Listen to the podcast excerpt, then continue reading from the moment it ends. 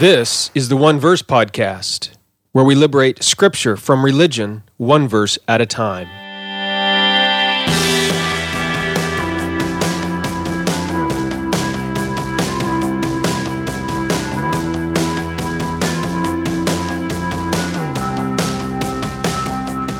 Welcome back to the One Verse Podcast. I'm your teacher, Jeremy Myers.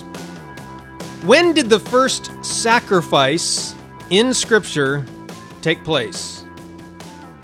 There's a Bible trivia question for you. Any ideas? Any guesses? Well, if you're like most people, you might have responded that it took place in the Garden of Eden. After Adam and Eve ate from the tree of knowledge of good and evil, God brought them aside, questioned them, and then, to show them the seriousness of their sin, killed an animal, a lamb or something, in their presence to show them what happens when you sin. And then, from the skin of that animal, he made clothes for them. And then kicked them out of the Garden of Eden as they wore the hide of this dead animal to remind them don't sin. Well, uh, that idea is often taught, you know, that uh, this is when the first sacrifice occurred. But I'm going to show you something quite a bit different today from Genesis 3 20 and 21, so stick around. Before we look at that, though, I hope you have subscribed to my email newsletter. If so, check your email from yesterday. If you're listening to this podcast the day it came out, because I announced this new exciting development, this new element, new part of my blog at redeeminggod.com, and how it's going to help all of us connect with each other and learn to follow Jesus better than ever, understand the scriptures, liberate you from scripture and religion. I mean, liberate scripture from religion. And, and look, all these things I, I, I, love doing and, and hope to do through my blog, through my uh, ministry teaching website, all of that. Uh, I treat my newsletter subscribers sort of like a you know inner circle of friends or something like that. So uh, they get to know first about everything new, which is why I told them about it, but not you yet.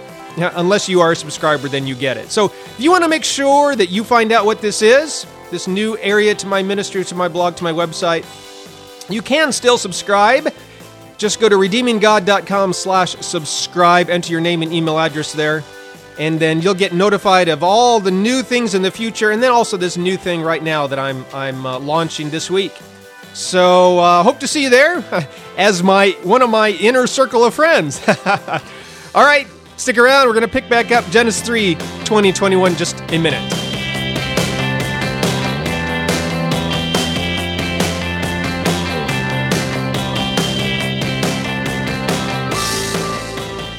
Okay, so you're probably familiar with the children's story, The Emperor Who Had No Clothes. It's the story about this foolish emperor who got tricked into paying a hefty sum of money to uh, for, to these these two guys who made invisible clothes for him. The tailors convinced him and his entire court that uh, the, the clothes were invisible only to fools. Of course, uh, the king couldn't see the clothes, and nobody in his court could either, but none of them wanted to admit that they couldn't see the clothes because then they would be admitting that they were a fool. And so, of course, all of them said, Oh, yes, I can see the clothes. Very, very nice. Oh, look at the stitching here, you know, and the colors, and that, that sort of the thing. And uh, the rest of the, the, the people followed suit, pun intended. and eventually, the king ended up parading around town in his birthday suit. He had no clothes on. Uh, in the story, it took a little child to finally shout out that the emperor has no clothes on. And uh, that's when the rest of the people realized that it was actually true. Today, in Genesis 3 20 21, we're going to see a similar sort of thing happen. Um, well, actually, I chose that story for two reasons. We're actually seeing an opposite thing, but also a similar thing. First, we're going to see two emperors who do not have clothes, and they put some clothes on. They get given some very nice clothes. Uh, and then we're also going to see that there is a, an important theological truth from Genesis 3 20 21, but the theological truth is actually the opposite of what most people think it's there. Most people think there is a theological truth here, which isn't there, and I'm going to I'm going to be that little child in the street shouting it out. The emperor has no clothes on.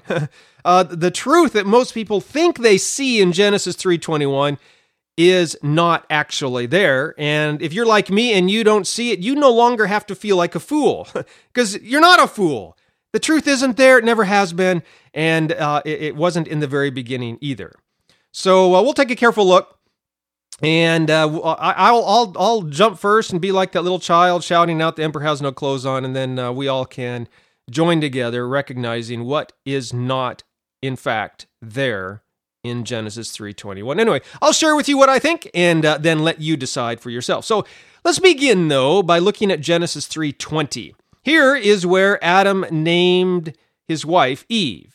Uh, it says because she was the mother of all living. A couple things to note here. First, the text says she she was the mother of all living. The Hebrew verb here, word here, it's in the past tense which sort of indicates that she had already become a mother. And I, I, read lots of commentaries on this. They're all confused by this. It's past tense here. She hasn't given birth yet. Cain and Abel won't happen until Genesis chapter 4. So, so how can this be in the past tense, all this? Uh, in fact, one commentary said that uh, probably this means that Cain and Abel had actually already been born. Uh, but that, that causes problems then for Genesis 4, how to understand that where it, it, seems that Eve gives birth to Cain and Abel after she and Adam are kicked out of the garden. So, uh, for, for me, I just take it as it's sort of uh, it's in the past tense, but it's speaking of a certain future action as if it was already to happen. I, I think of uh, in Romans eight where Paul tells that we uh, speaks of our our glorification as being in the past tense. Well, are you and I glorified yet? No, we're not. Uh, but we we it is so certain that we will be glorified because of what Jesus has done for us, uh, what God has given to us, that Paul can speak of a future event in the past tense. So, um, to, to put it more in uh, common common events today, you and I might do this. Like here on November eighth in the United States, we are having a presidential election. So on November 9th, depending on who wins that election, you might hear people talk about how one candidate or the other has become the next president.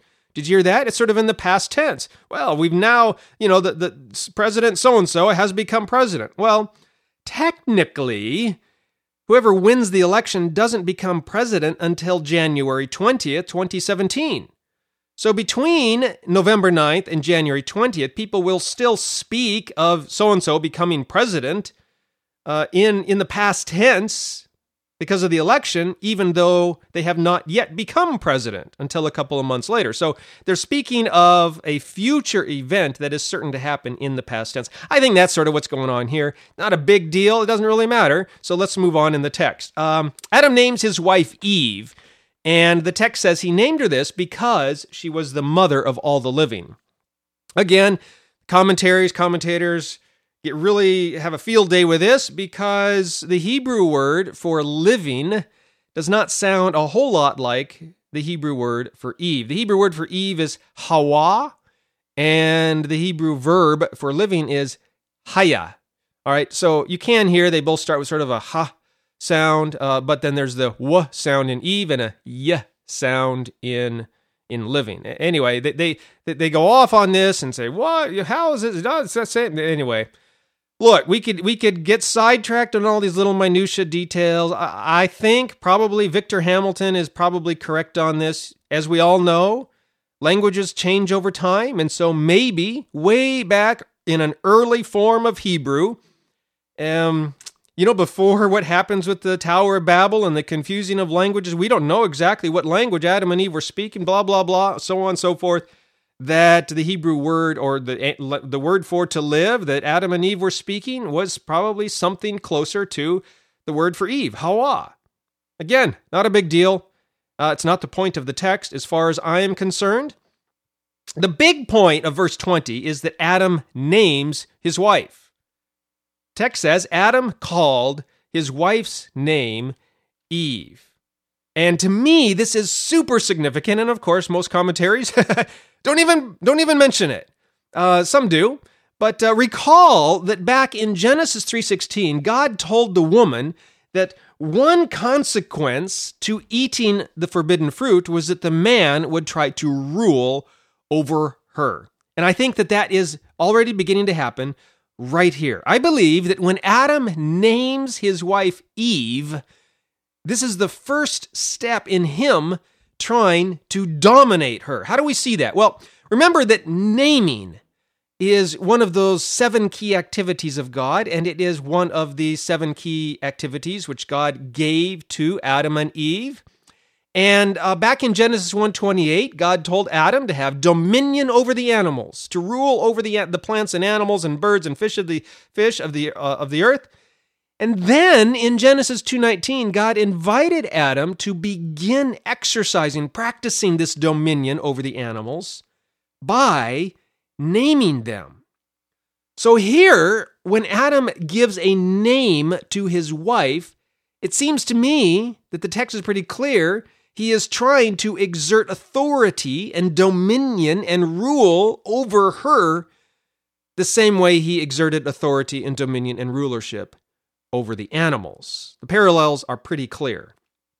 Uh, in fact, this is this is especially significant uh, in that Adam's action here of naming Eve follows immediately after God's words to Adam in Genesis 3:17 where where God sort of chides Adam for listening to to, to, to Eve, to, to his wife, instead of listening to, to, to what God had said. Uh, in Genesis 3:17, God basically says, "You should have listened to me instead of to your wife." Again, we talked about that last time. God isn't telling men here to not listen to their wives, quite the contrary, but the fact that that the woman had bad information in the first place was Adam's fault as well. Anyway, here, go go back listen to last week's episode to to uh, to hear about that. But here in Genesis 3:20, Adam is basically saying, "Okay, okay, God, all right, I'll obey you now. She led me astray because I listened to her, so I now see I need to be in control of her." Did he? No. he needed to be in control of himself, but Anyway, so Adam goes on to say, and since, you know, since I exerted my right to rule over the animals by naming them, I will exert my control over my wife by naming her. I will name her just like I named the animals. I will have dominion over her and rule over her and control her, just like I have dominion and rule and control over the animals. And so he names his wife Eve. Um, in fact, another line of support to show this is because you notice in Genesis 3:21, we'll look at that in, a, in just a minute, that when God uh, speaks here, uh, when the text speaks here of God's actions, I should say, the text does not use the name Eve, but simply uses the, the, the word for wife there, which is Isha. Okay, so I, I know, and you might say, Jeremy, you've been using the word Eve, the name Eve, all the way through Genesis 3, your explanation. I know I have. That's because I, I, just couldn't say the woman or the wife, his wife, all the all the time. It, I don't know. I, I probably could have. I suppose this is the first time Eve is used, and I suppose maybe I should have done the same thing. I was trying to be clear about who I was talking about and so on. Um, I wasn't trying to do what Adam is doing here and showing that that men need to rule and control women. Uh, anyway, here's the point. What is Adam doing? By naming Eve, he is sort of lowering her value to that of an animal.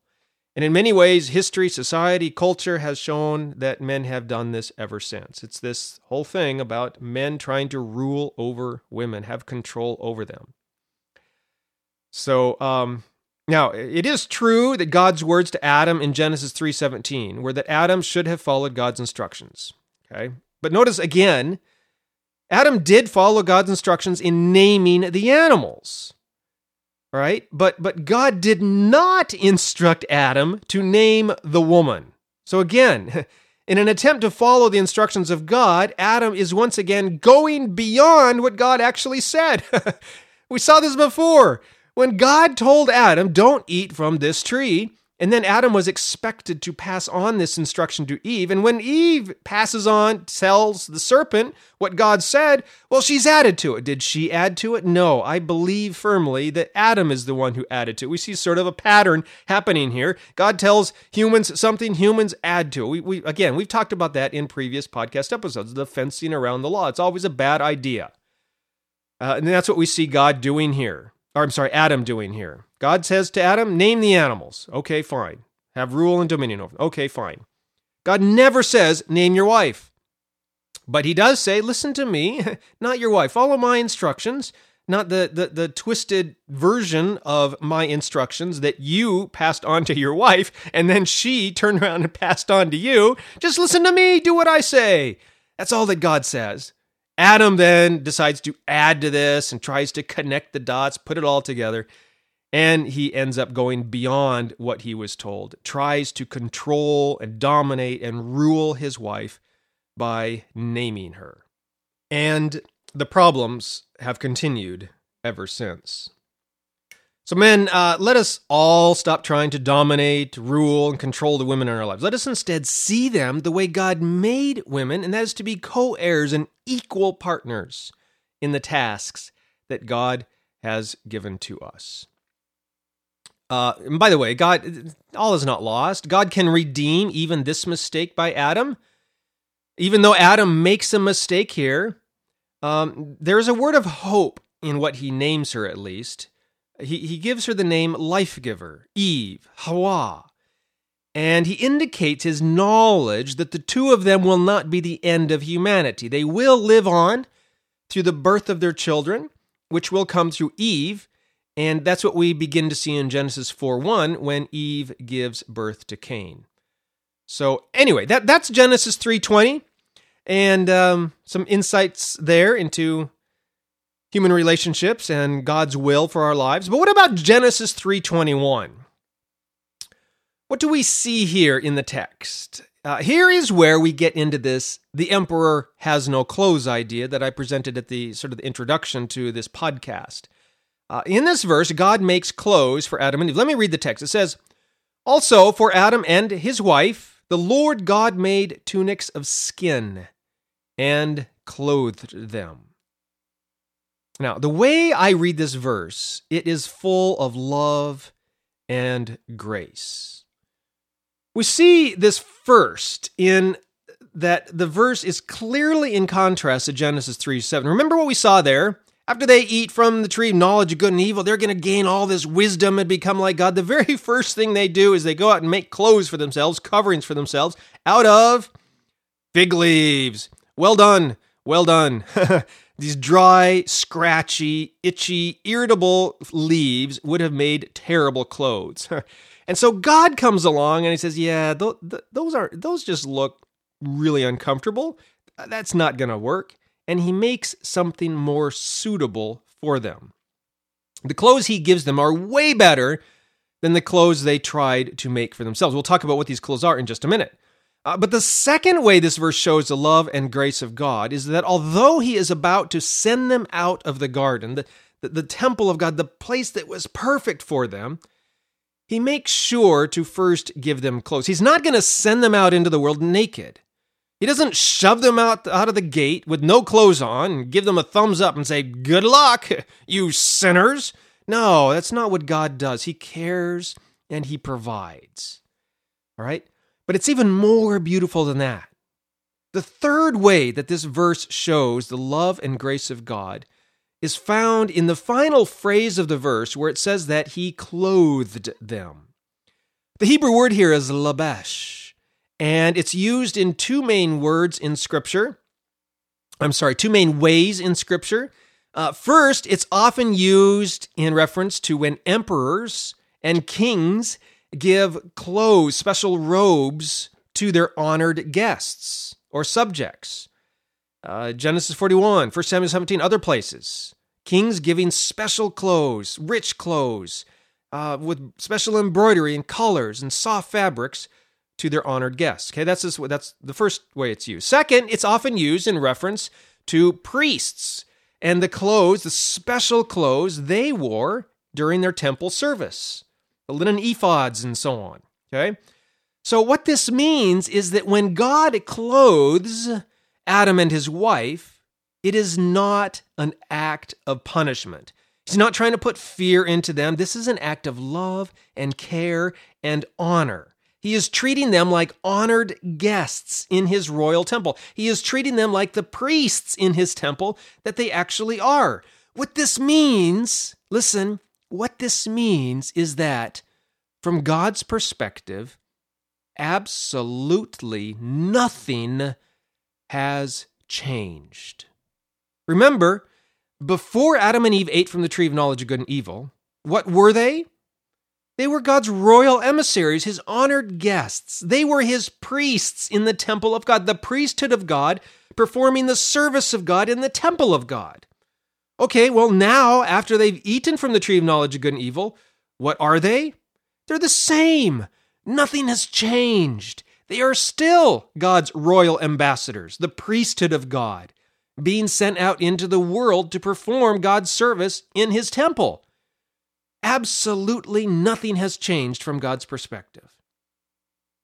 This is so critical for you to understand when it comes to disobedience. When you disobey God, you know, you feel like God is out to get you, like he's he hates you, like he's out to punish you, he's out to make your life miserable and destroy your life. And listen, sometimes disobedience does hurt us. It does harm us. It does hinder our ability to do what God made us to do. Uh, it does affect our view of God, but even though these things happen, none of these things are from God. And no matter what, God's view of you has not changed one tiny bit. He is not the one who punishes you, or is out to destroy you. He does not hate you. From God's perspective, nothing changed. Get that through. Remember that. Focus on that truth because lots of life and theology and pastors and teachers and Christians are going to tell you the opposite. Over and over again in the scripture, we will see, we have seen we see it especially in Jesus that God always loves, always forgives, always accepts, always blesses, always protects, always walks with us through life, no matter what. And that's what we see here in Genesis 3:21. This is a beautiful portrait of what God is actually like. And it is here, though, where we get to this the emperor who had no clothes idea. Okay? You might uh, be listening to what I just told you, and, and you might have thought to yourself, yeah, but Jeremy, we all know that God had to show Adam and Eve the seriousness of their sin. And so, you know, they sin, and, and God says, okay, he rounds them up and says, okay, I'm going to show you how serious your sin is. See that cute little lamb over there? Bring him here.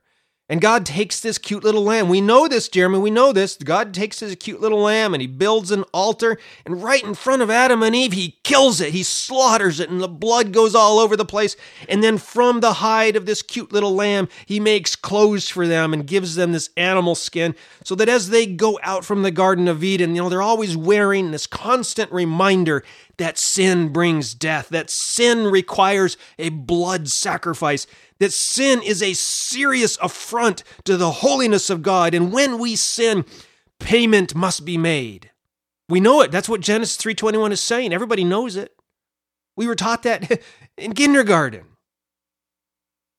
Hmm. Let me be the child in the crowd and shout out, The emperor has no clothes on. Let me read Genesis 3:21 to you again, and you tell me if you hear anything whatsoever in this verse about God killing an animal to pay for sin and then making clothes for Adam and Eve from the hide of that animal. Are you ready? Here it is. Genesis 3:21. Also for Adam and his wife the Lord God made tunics of skin and clothed them listen, I, I just don't see it. There's no sacrifice of an animal here. There's no mention of a lamb. There's no ver- there, there, there's no blood. There's no altar. There's no knife. There's no there's nothing. And, and there's no verse in the Bible which says God killed an animal here either. you just can't find it. It's nowhere. There's no blood sacrifice in Genesis 3:21. All right, I, I know, I know, I know what some Christians say though, because I've read the books, I've listened to sermons as well. In fact, maybe sometime early in my ministry I might have actually preached this. I'm, I couldn't find the sermon text, so I can't verify. But anyway, here, here's what here's what some some of us will say. Oh, but but we know that sin demands blood sacrifice. And we know that God requires death. Sin leads to death after all. And since we know this to be true, you know, everybody who knows anything about God, sin, and Scripture will clearly see that sacrifice must be here in Genesis 3:21. Only fools deny it. Well, listen, call me a fool then, but I deny it. The emperor has no clothes on. There's nothing in this text about God slaughtering an animal in front of Adam and Eve to show them the terrible price of their sin. Nothing like that is taking place. You might say, yeah, but Jeremy, says he gave them tunics of skin. What is that then? Ah, good question. Let's talk about it. All right, first, the Hebrew word for tunic there refers to a linen tunic, not to leather, not ever to leather, to the, the, the, the, the skin or hide of an animal. It refers to linen always. Uh, the, the word for tunic refers to a clothing made from linen. Linen is a, it's a fabric made from the fibers of the flax plant very ancient type of fabric. And uh, it's, in fact, the world's strongest natural fiber. And it was valued in the Middle East because of its exceptional durability and coolness in hot weather. So, this is the clothing that God makes for Adam and Eve. It's, it's linen.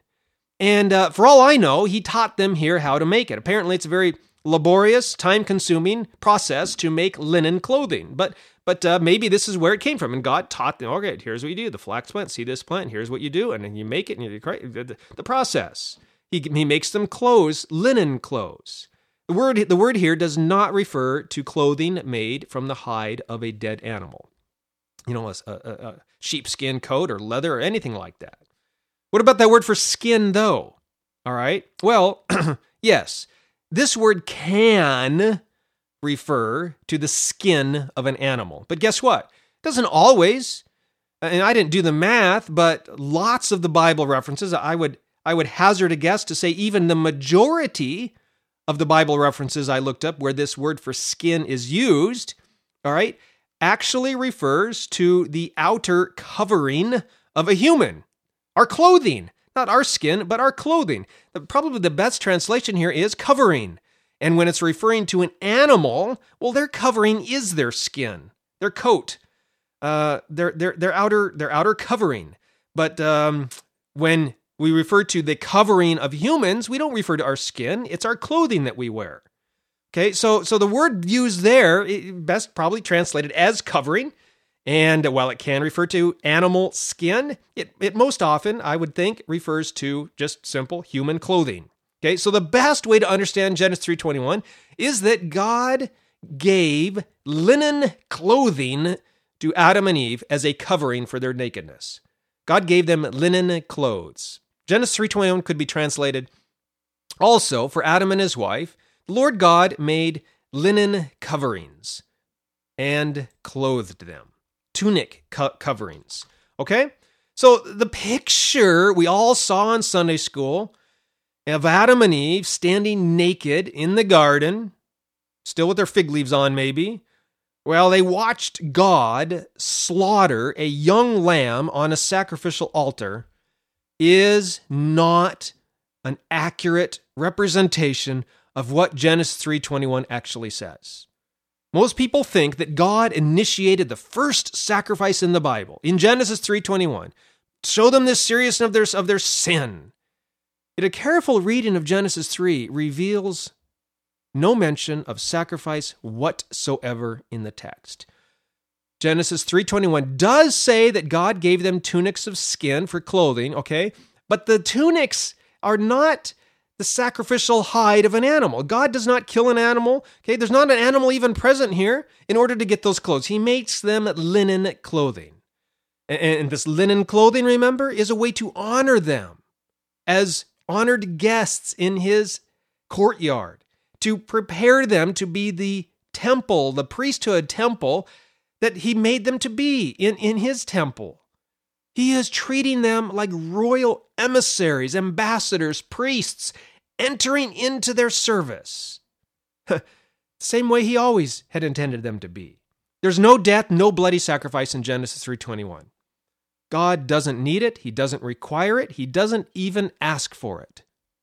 He can freely forgive and freely bless, as He always has done and as He does here for Adam and Eve.